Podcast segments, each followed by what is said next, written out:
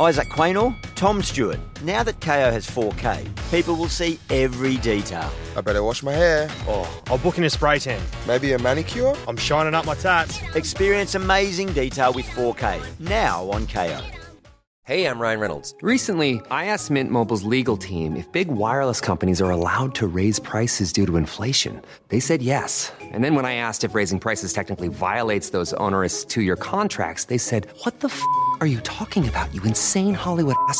F- So to recap, we're cutting the price of Mint Unlimited from $30 a month to just $15 a month. Give it a try at mintmobile.com slash switch. $45 upfront for three months plus taxes and fees. Promo rate for new customers for limited time. Unlimited more than 40 gigabytes per month. Slows. Full terms at mintmobile.com. Du lyssnar på Ridsportpodden, en ny podcast från tidningen Ridsport. I den här podden träffar vi ryttarna som du vill lära känna på djupet. Värd för programmet är hästsportsjournalisten Andrea Berlin. Nu är podden tillbaka igen med ett rikande färskt avsnitt där jag har åkt hem till en ryttarinna som faktiskt varit aktiv i den svenska hoppsporten i snart 20 år. Nämligen Maria Gretzer. Jag ska faktiskt ta och fråga henne hur man gör ett sånt där win-win samarbete. Precis som hon har gjort med Marcus Ening och sin framgångsrika hingst Singular. Kan vi i Sverige bli bättre på att samarbeta? Och vad är det egentligen som gör att intresset för att vara hästägare är så mycket större utomlands? Sist men inte minst ska vi prata om hur man lyckas ta sig till toppen utan den där stora plånboken, men med rätt drivkraft. Jag vet nämligen att Maria har många bra svar som hon kan dela med sig av. Häng med!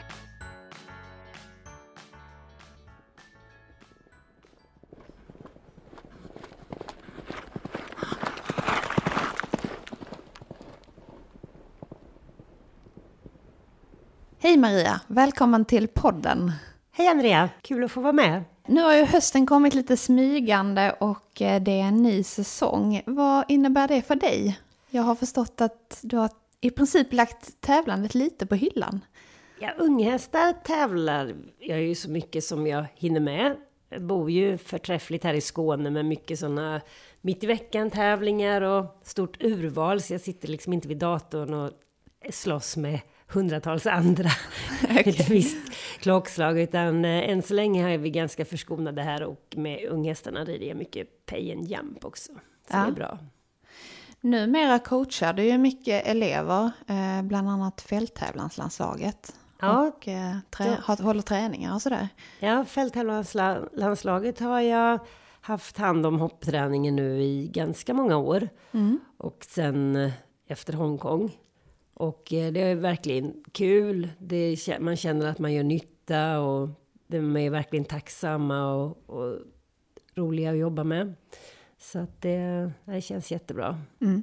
Och man reser mycket. För mig har det varit kul att få resa på nya tävlingsplatser. Jag har varit i hoppcirkusen i nästan 20 år och man Visst, det kommer alltid nya platser, men man har sett de flesta platserna ganska många gånger. Så att det är väldigt kul faktiskt att få åka med fälttävlansgänget på ofta väldigt, väldigt vackra banor och ofta fina slott. Och, ja. Nej, men det är liksom lite annat så.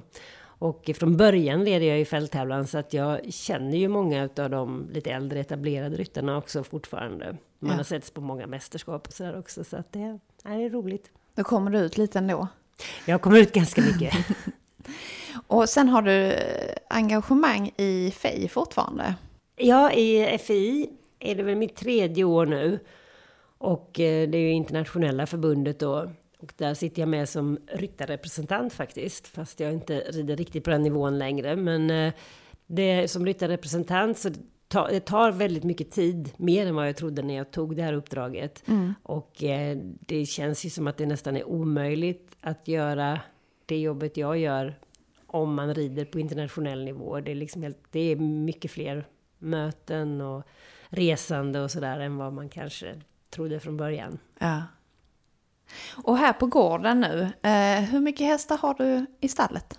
Jag har minskat ganska mycket. Vi har eh, byggt om ett stall till en liten veterinäravdelning som vi eh, hyr ut. Och eh, där vi har lite bara besök sådär en till två gånger i månaden och annars har ett par gästboxar.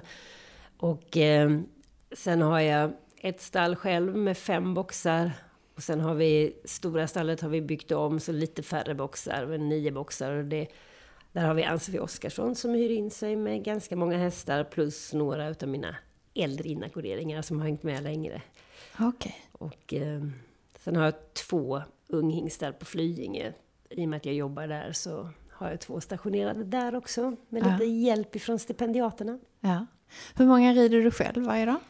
Alltså när jag är hemma, nu reser jag ju mycket så att jag har jättebra hjälp både här hemma i Åsa Torninger och på Flyinge utav stipendiaterna Li och Ammy som hjälper mig att rida och Aminda som har ridit en av hingstarna rätt länge som också hjälper mig när jag är borta mycket.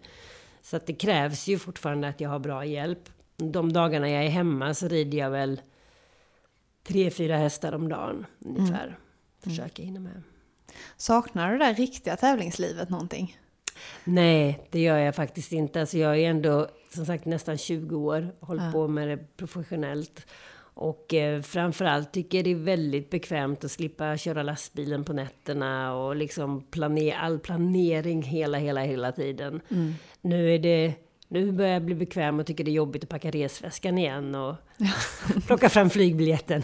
Men det, när man vet hur det är med att packa väskan. Jag hörde faktiskt Malins eh, gamla groom Sara intervjuades häromdagen. Ja. Och då sa de också, vad är det det du saknar minst? Och då sa hon, köra lastbil. Ja, det kan jag tänka mig. Så att, eh, nej då, det finns fördelar och nackdelar med allt. Ja. Men du har ju en eh, stjärnhäst kvar kan man väl säga, Singular. Eh, han har du ju nere hos Marcus Ening i Tyskland. Ja, och det är väldigt, väldigt kul. Eh, att eh, på så vis så blir jag ju kvar i hoppsporten på väldigt Ja. hög nivå. Jag har ju Ja. varit på många av de allra finaste tävlingarna som jag hänger med på Ja. under året. Så att eh, han har också gått väldigt bra. Och eh, hå- håller också, han är ju godkänd hingst nu i många länder. Så att det är också väldigt mycket kontakt med olika uppfödare i många länder. Och så är också, också kul. Ny dimension. Hur började samarbetet mellan dig och Marcus? Vi var ju för ett antal år sedan så blev vi båda invalda från början då samtidigt i det här Team Eriksson som det hette först, de första eh, tre åren som Franke Slåtak startade. Och sen efter tre år så blev det Sonny Eriksson och eh, det var en otroligt fantastisk tid.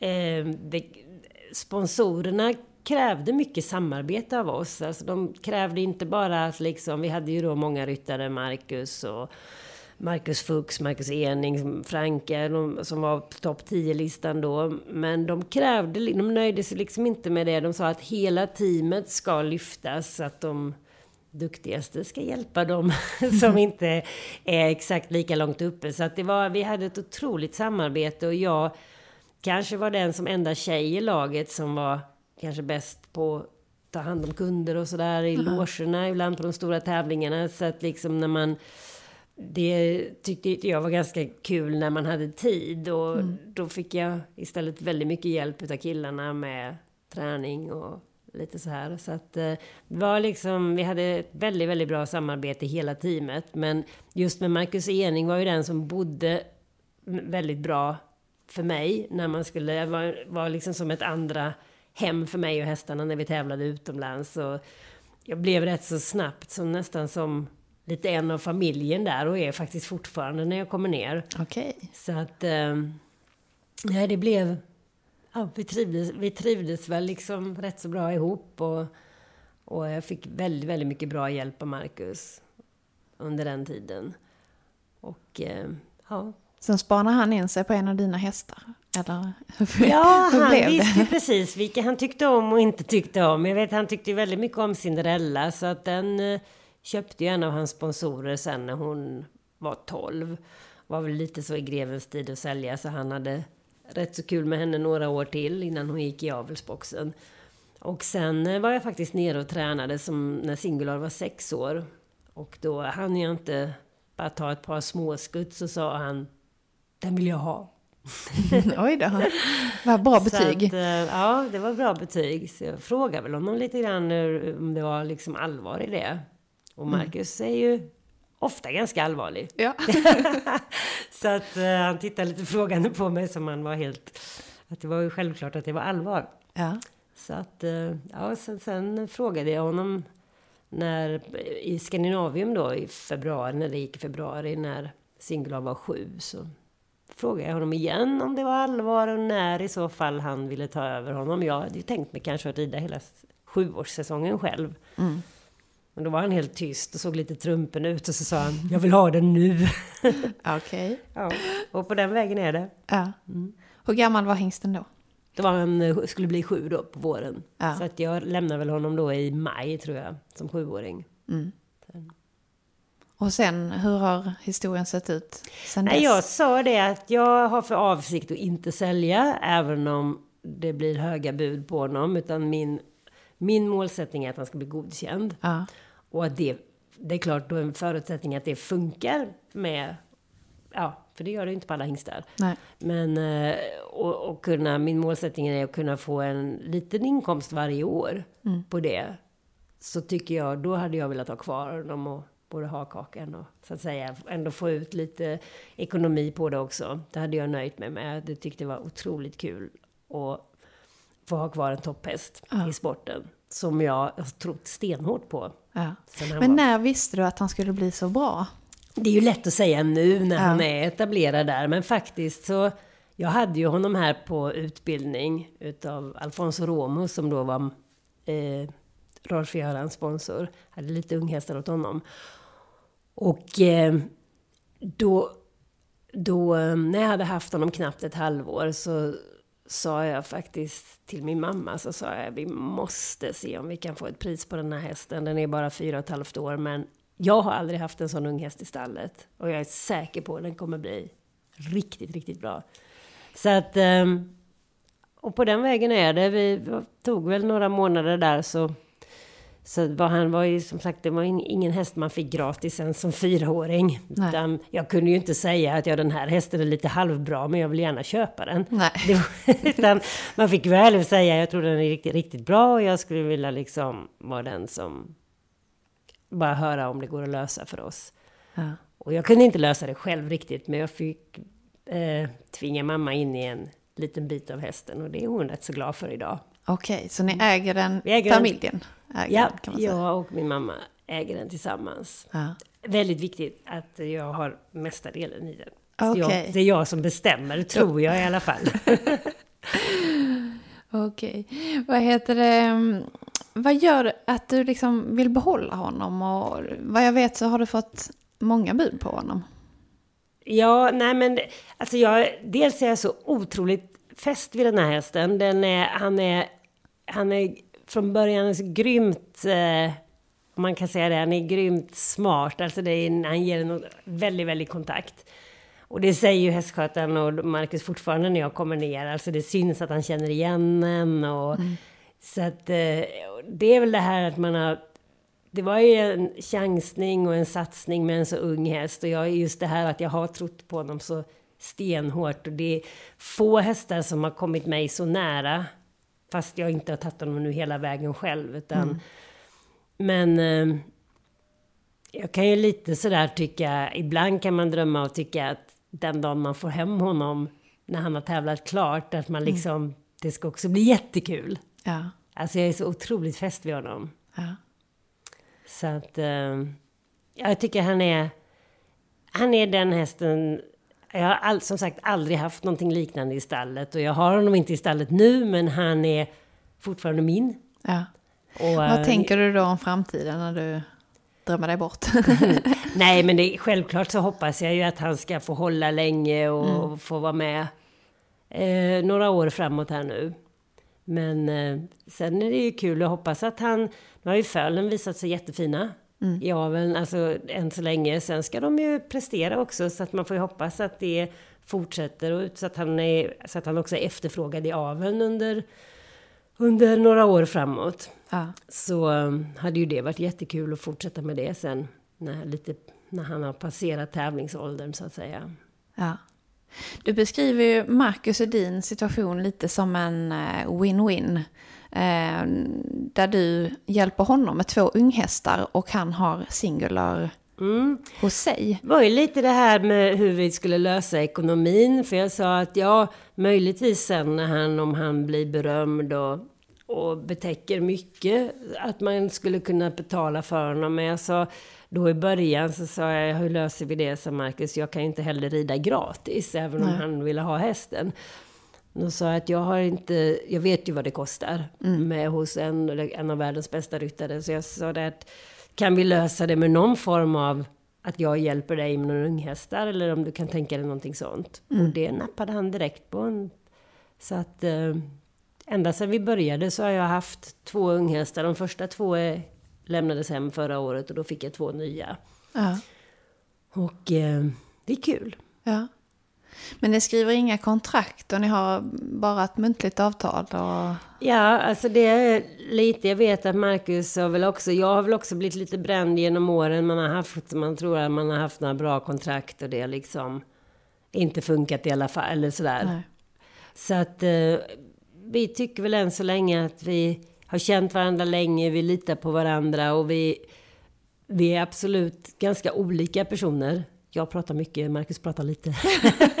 Men samtidigt så har vi liksom lite lika i det här att vi sitter inte och, vi tycker det är skönt att inte peta ner, nu hade jag Ja, skott dina hästar så många gånger och du har gjort det här. Utan vi tycker man ser på det i stora drag och liksom det funkar, ja, funkar bra så, så att man inte behöver det här sitta och plita ner i siffror precis hela tiden. Ja, precis. Utan, eh, Tror du att vi i Sverige generellt skulle kunna bli bättre på att göra sådana här samarbeten och som gynnar båda parter istället för att kanske köpa och sälja hästar?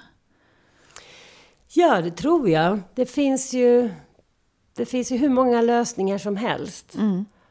Absolut. Jag vet, jag hade ju till någon hästägare som i alla fall också sådär, det var ju inte som fick ta liksom att jag hade någon unghäst på lösdrift eller sådär. Det var alltid, alltid något liksom.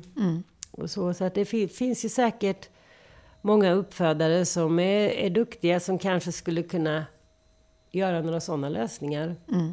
Det, För det är väl eh, vanligare utomlands egentligen att man tar hjälp av varandra och man byter hästar och man skiftar ryttare och man...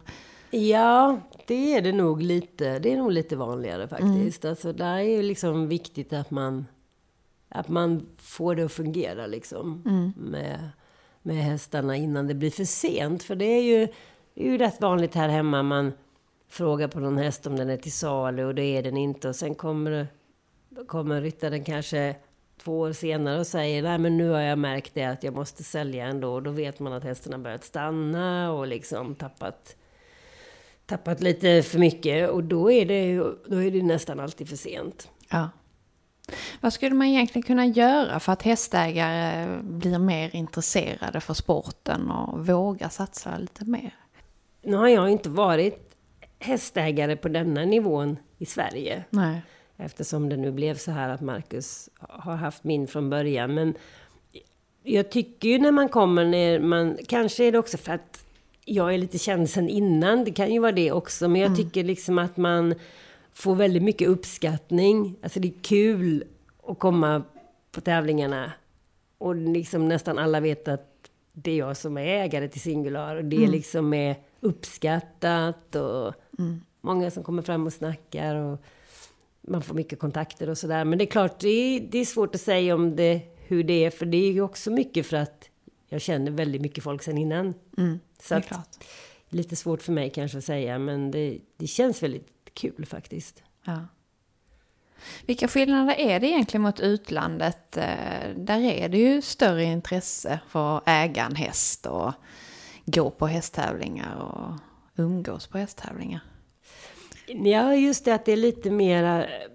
På de stora tävlingarna här i Sverige så är det ju också, jag menar, titta i Falsterbo och Göteborg och, och Stockholm, där är ju liksom samlingspunkter och folk träffas och så. Men, jag- men just på de nationella tävlingarna, de lite mindre tävlingarna, så är det ju eh, lite mer så här folkfest. Man folk går man ur husen när det är tävling i byn och dricker öl och grillar korv och liksom, det är lite... Jag tror inte alla tittar så mycket på hästarna, utan men det är Nej. lite samlings... En happening, så att säga. Ja. Och man vet att det är, ja, att det är trevligt, gemütlich, som man säger i Tyskland. Ja, Nej, men det är precis. mysigt, mysigt så. Så att um, dit har vi väl inte riktigt nått än. Men våra, våra största tävlingar är ju absolut där. Ja. Vi får börja inspireras mer av den lite annorlunda kulturen som det faktiskt är med, med hästsporten ute i Europa. Många av ryttarna som lyckas bäst i slutändan eh, har vi pratat om. De köper ju inte alltid sina hästar färdiga. Eh, vad tror du att gör att man kan lyckas ändå? Nej, jag tror att det är... Dels är det så... Det är så komplex sport, det är svårt. Det är eh, att ta sig till toppen. Så att det krävs otroligt, eh, otroligt hårt arbete. Mm. Det är liksom en tuff väg och jag tror att de vill Isaac Quaynor, Tom Stewart. Now that KO has 4K, people will see every detail. I better wash my hair. Oh, I'll book in a spray tan. Maybe a manicure? I'm shining up my tats. Experience amazing detail with 4K now on KO. Ryan Reynolds here from Mint Mobile. With the price of just about everything going up during inflation, we thought we'd bring our prices down. So to help us, we brought in a reverse auctioneer, which is apparently a thing. Mint Mobile unlimited premium wireless. Ready to get 30, 30, bit to get 30, bit to get 20, 20, 20, bit to get 20, 20, bit to get 15, 15, 15, 15 just 15 bucks a month. So, Give it a try at mintmobile.com slash switch. $45 upfront for three months plus taxes and fees. Promo rate for new customers for limited time. Unlimited more than 40 gigabytes per month. Slows. Full terms at mintmobile.com. man verkligen rida internationellt och liksom kunna bli kvar där ett tag, då, då finns det liksom inga gräddfiler att åka dit på, utan då, då har man verkligen varit tvungen att jobba sig dit. Och sen tror jag speciellt kanske tjejer som vi inte rider så mycket på styrka och sådär, har, vi har faktiskt lättare med de hästarna som vi har gjort själva så att säga. Det Utbildat jag, från ja, som man har haft sen ung häst. Man har liksom... Eh, det samspelet är liksom ännu mer förfinat och man har ridit ihop sig med hästen från början. Ja. Det blir inte samma kontakt menar du om man köper en äldre häst som har ridit så många? Nej, det är svårare att få det liksom att fungera så smidigt som kanske tjejerna inte rider med kraft på samma sätt sådär.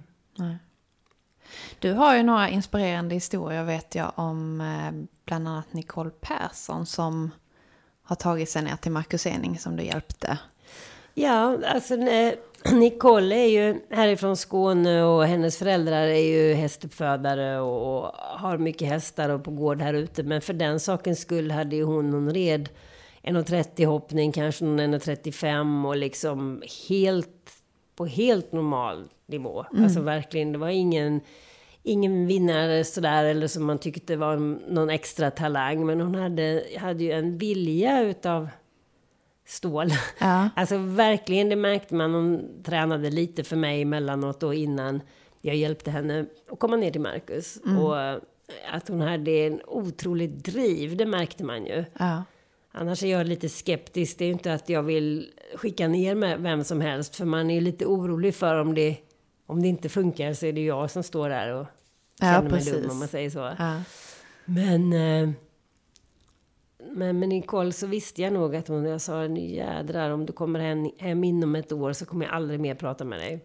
Oj då. Så att, eh, ja. Och det funkade? Ja, men det är ju just att hålla ut. Det sa hon nu också. Vi pratade i Münster nu förra helgen på tävling. Och sa det, herregud, nu har hon startat eget. Hon är ihop med en av beridarna hos Lutger eh, Bierbaum. Och eh, så hon har eget sta- öppnat eget stall och hyr in sig i närheten utav Risenbäck. Så hon har flyttat ifrån Marcus och Johannes då som hon jobbar för innan. Men hon var väl där i alla fall fyra, fem år tror jag. Och startat eget och har hästägare, svårklasshästar och var jätteframgångsrik nu i Münster med placeringar i stort sett i varenda klass. Och väldigt, väldigt kul att se henne, att det har lyckats så bra. Men eh, hon sa just det när vi pratade om det då, att ja, första året då får man ju bita ihop alltså. Ja. Och jag kommer ihåg Marcus, alltså, hur går det med Nicole? Jo, det går bra, men så fort vi ska träna så... Och jag säger något så gråter hon alltid. så det är ju så, alltså det är inte det här... äh, Nej. Det är lite mer utomlands, eh, lite tuffare tag och det är inte det här att det ska vara så tillrättalagt och psykologiskt och... Utan det är lite mer pang på. Nej, det är fräckt att säga att man ska åka dit och att man har åkt dit och man är där. Men eh, Mm. sen är det en tuff väg. Ja, det är det. Det är det. Så att, och det men det, har man kommit in med, kommer jag ihåg från min egen, egna tre år i Tyskland, jag åkte när jag var 15, att det, var, det är det första året som är det tuffa. Ja. Alltså att komma igenom det, komma in i tempot som är ett helt annat tempo. Det är liksom mycket mindre egen tid, som det så fint heter nu. Ja. Och sådär. Utan det är liksom jobba, äta, sova, komma in liksom i det, det professionella och liksom... Och lite mera... Det är inte så mycket stryka medhårs och man ska ha samtal om man mår dåligt och sådär. Det finns ju liksom inte på kartan. Nej. Utan eh, det, det gäller liksom själv att ta sig igenom det. Och sen tyckte jag ju bara man... Jag så hade ju lite nedräkning själv till jag var klar med mitt det här året. Man räknar nästan dagarna. Och sen helt plötsligt när det året var över och man liksom skulle kunna åka hem. För jag hade satt mig för att vara ett år, absolut inte mindre. Nej. Då helt plötsligt så var det rätt så kul. Man fick lite bättre hästar, man fick göra lite mer tävlingar. Och eh, man fick hoppa lite mer. Och så helt plötsligt så ville man inte åka hem. Nej. Men tror du, behöver man ha egna hästar när man åker ner? Eller det är Nej, ingen fördel? Nej, det är nog inte alltid en fördel. Alltså en, åker man utomlands så vissa ställen som hos Marcus, där vet jag att någon häst kan han tycka är bra. Så att de, för de får ju inte hoppa någonting annat i början. Nej. Så att de kan få lite hjälp med. Men alltså max en häst och många ställen får du inte lov att ta med dig en häst heller. Nej. Så att eh, vi går till Henrik von Eckermann som slet ju verkligen hårt hos Lutger i många år och, och längst ner på listan som ryttare. Och, Ja. och vet, han berättade att han åkte själv på tävling med, med fem hästar som skulle kvala till bondechampionat varav kanske tre var hingstar och brodda alla själv och göra allt, inte ens en hästskötare med sig. Alltså det kan man inte ens, eh, det kan man inte ens föreställa sig här hemma. Nej. Jag åker inte på tävling med två utan att ha någon som hjälper mig nu för tiden. Nej men alltså så att det är liksom, jag tror, jag tror att folk har väldigt svårt att föreställa sig hur mycket jobb det ligger bakom. Alltså just som Henrik von Eckermann också, Nicole Persson, vi har Petronella Andersson här nerifrån Höllviken, Skåne också. Alltså det ligger otroligt mycket jobb bakom att de nu rider internationell svårhoppning. Det är ju många som undrar hur de ska lyckas och ta sig det där steget om Mm. de inte har råd att köpa eller har föräldrar som kan Mm. köpa hästar till dem. Vad har du för, för tips till eh, sådana ryttare? Nej, det är ju, det är ju som sagt, först måste man ju ha rätt så mycket kunskap innan man ger sig ut. Och det, det tycker jag vi har ändå bra, bra utbildningar i Sverige. Det finns ju mycket att välja på. Både, vi har både Flyinge och Strömsholm som har liksom Flyinge som har unghästprogrammet, bridarutbildning och där kan man ju komma i kontakt med, de har ju sådana här LIA, alltså lärande i arbete-perioder. Där de åker ut sju veckor i stöten. Det är väldigt bra praktikplatser. Så där är ju liksom, det är också en bra... Eh, dels är det bra utbildning och sen är det också ett bra sätt att... Många märker nog kanske att nej, för 17, för det är tufft redan där. Ja. På de här utbildningarna att nej, vi kanske inte riktigt orkar med detta många, många år framåt. Nej. Så Eller så finns det de som har det här riktiga, riktiga drivet och nu jäklar ska jag... Jag ska bara vidare. ja. så det behöver inte vara utomlands för att det... Nej, jag tror att det är väldigt... Jag tror att det är väldigt bra att ha lite kött på benen. För att åker du utomlands med för lite kunskap, då, då har du ingen chans. Nej.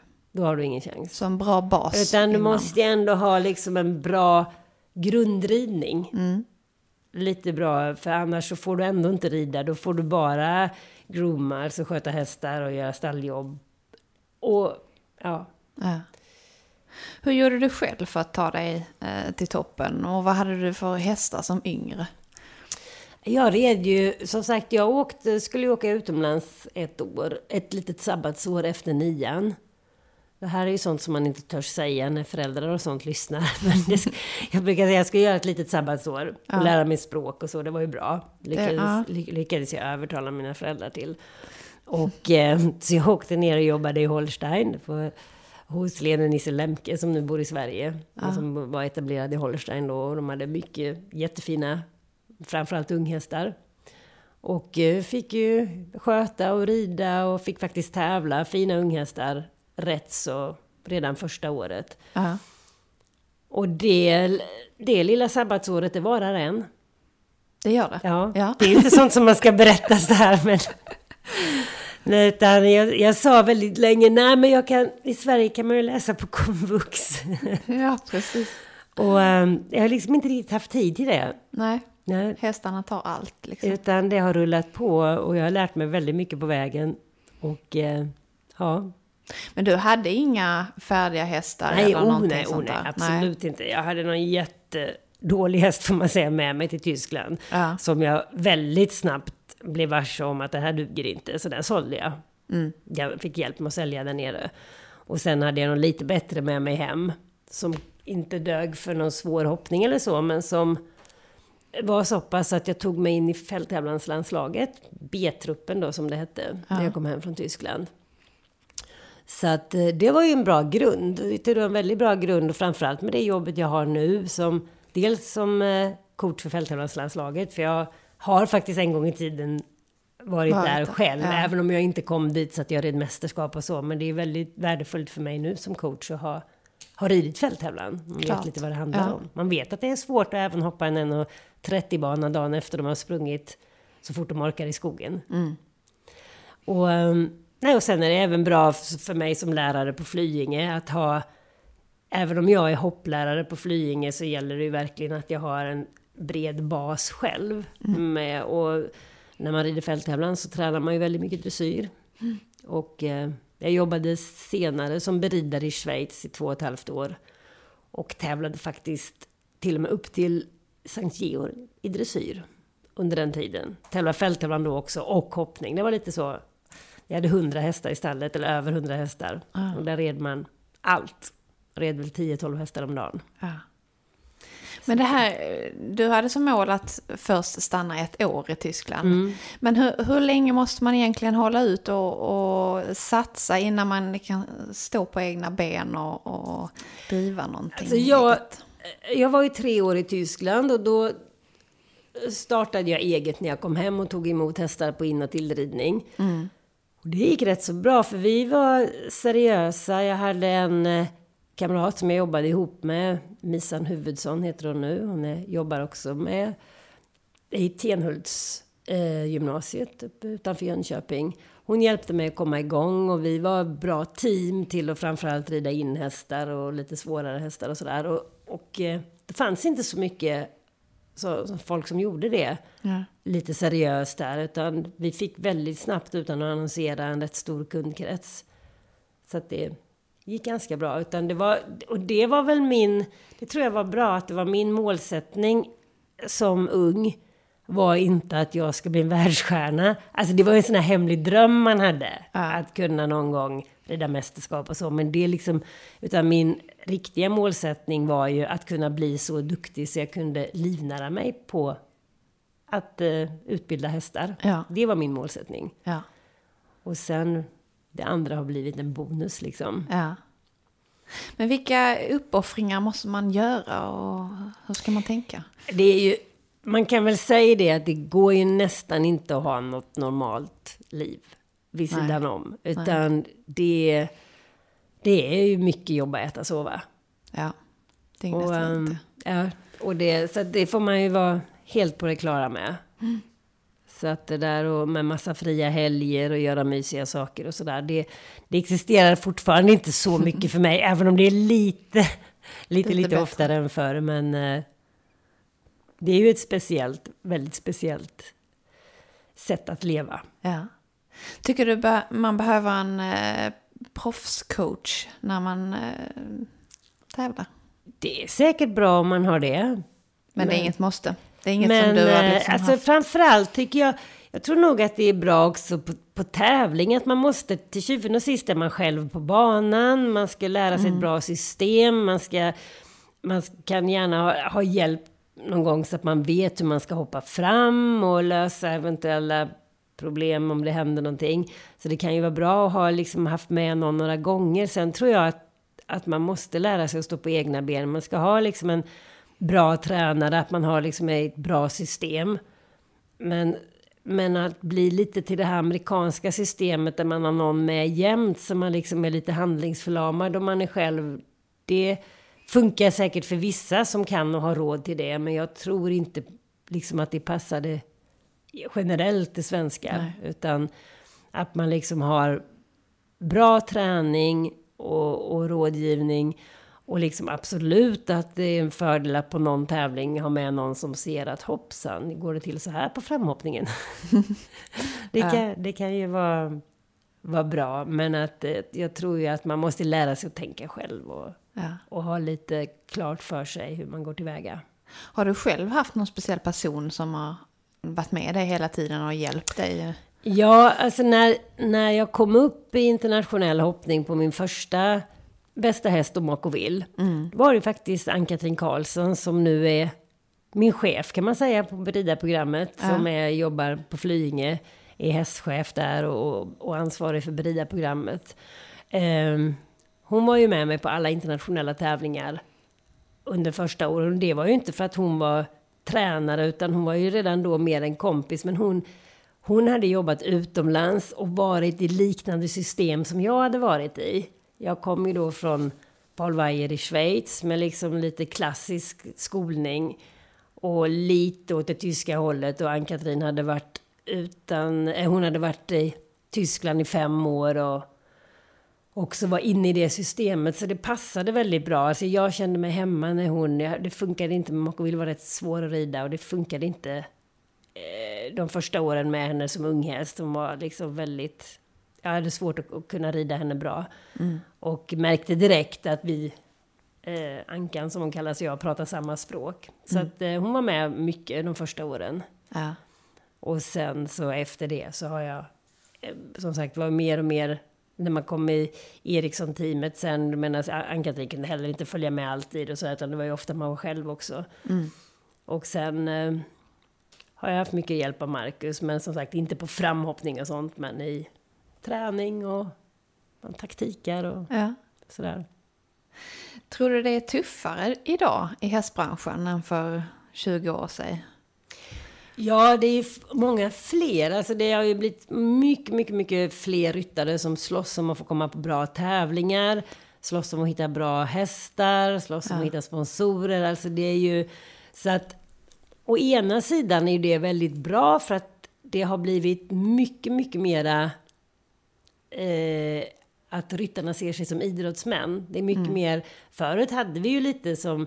som eh, ryttare liksom för 20 år sedan. Det var rätt mycket partajande på tävlingarna och, och lite sådär. Den kulturen är ju i stort sett helt borta. Ja. Utan det är väldigt seriöst nu därför att, därför att det är Ja, det är som, rör sig om så mycket mer pengar idag och Ja. eh, gentemot hästägare och det går liksom inte att slarva bort någonting utan Nej. Jag hörde ju det från Ludger om att han, han skippar hellre baren på kvällen och sen går han upp på löpbandet på morgonen och, och tränar istället. Det var ju även nu när jag var i, i Aachen på Europamästerskapen, jobbade för radio, för Sveriges Radio. Bodde jag på samma hotell som eh, flera av de bättre dressyrryttarna. Då första veckan.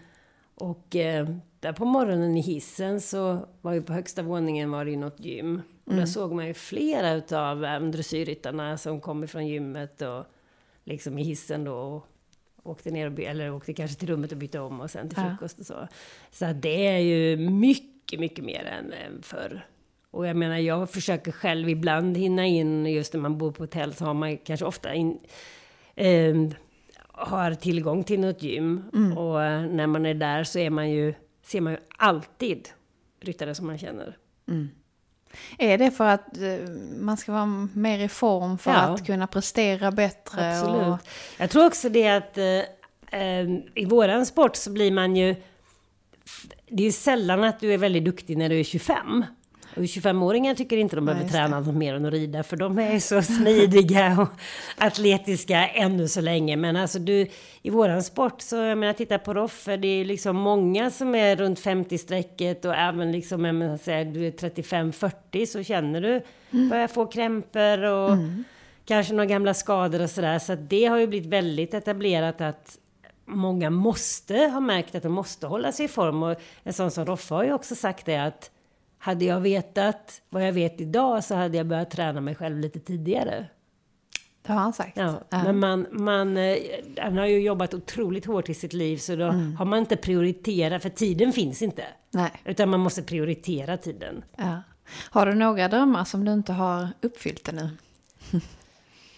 En, en, en sån där dröm, det är väl liksom... Det, det är väl fortfarande mästerskapsmedalj som jag inte kommer att ta själv. Men som man ju har en dröm om att- ens häst ska göra. Ja. Men eh, det, jag tycker att jag har uppnått så otroligt mycket ändå. Så att det är liksom bara för att det är kul och Lite det är kul att fantisera om någonting. Men jag tycker jag har verkligen fått enormt mycket ut av de hästarna som jag har haft sedan de var unga. Ja. Eh, Flera stycken och eh, utav sporten överhuvudtaget har gett mig, jag hoppas att jag kan ge mycket till många ryttare. Men jag, jag tycker att sporten har gett mig så otroligt mycket. Och har sett, ja, man får resa över hela världen och gör fortfarande. Så jag reser ju nästan mer än någonsin nu. ja, det är kul. Så att, eh, nej, det är fantastiskt. Ja. Jag tackar så jättemycket Maria för att jag får komma hit och vi har eh, pratat om intressanta ämnen och höra dina åsikter om eh, ridsporten idag och dina erfarenheter. Hoppas att jag har kunnat inspirera några fler. Det tror jag säkert. Tack så mycket! Vi vill jättegärna veta vem du vill att vi ska träffa nästa gång och vad vi ska prata om. Maila till oss på podden snabel-a tidningenridsport.se Programmet producerades av Lavaletto.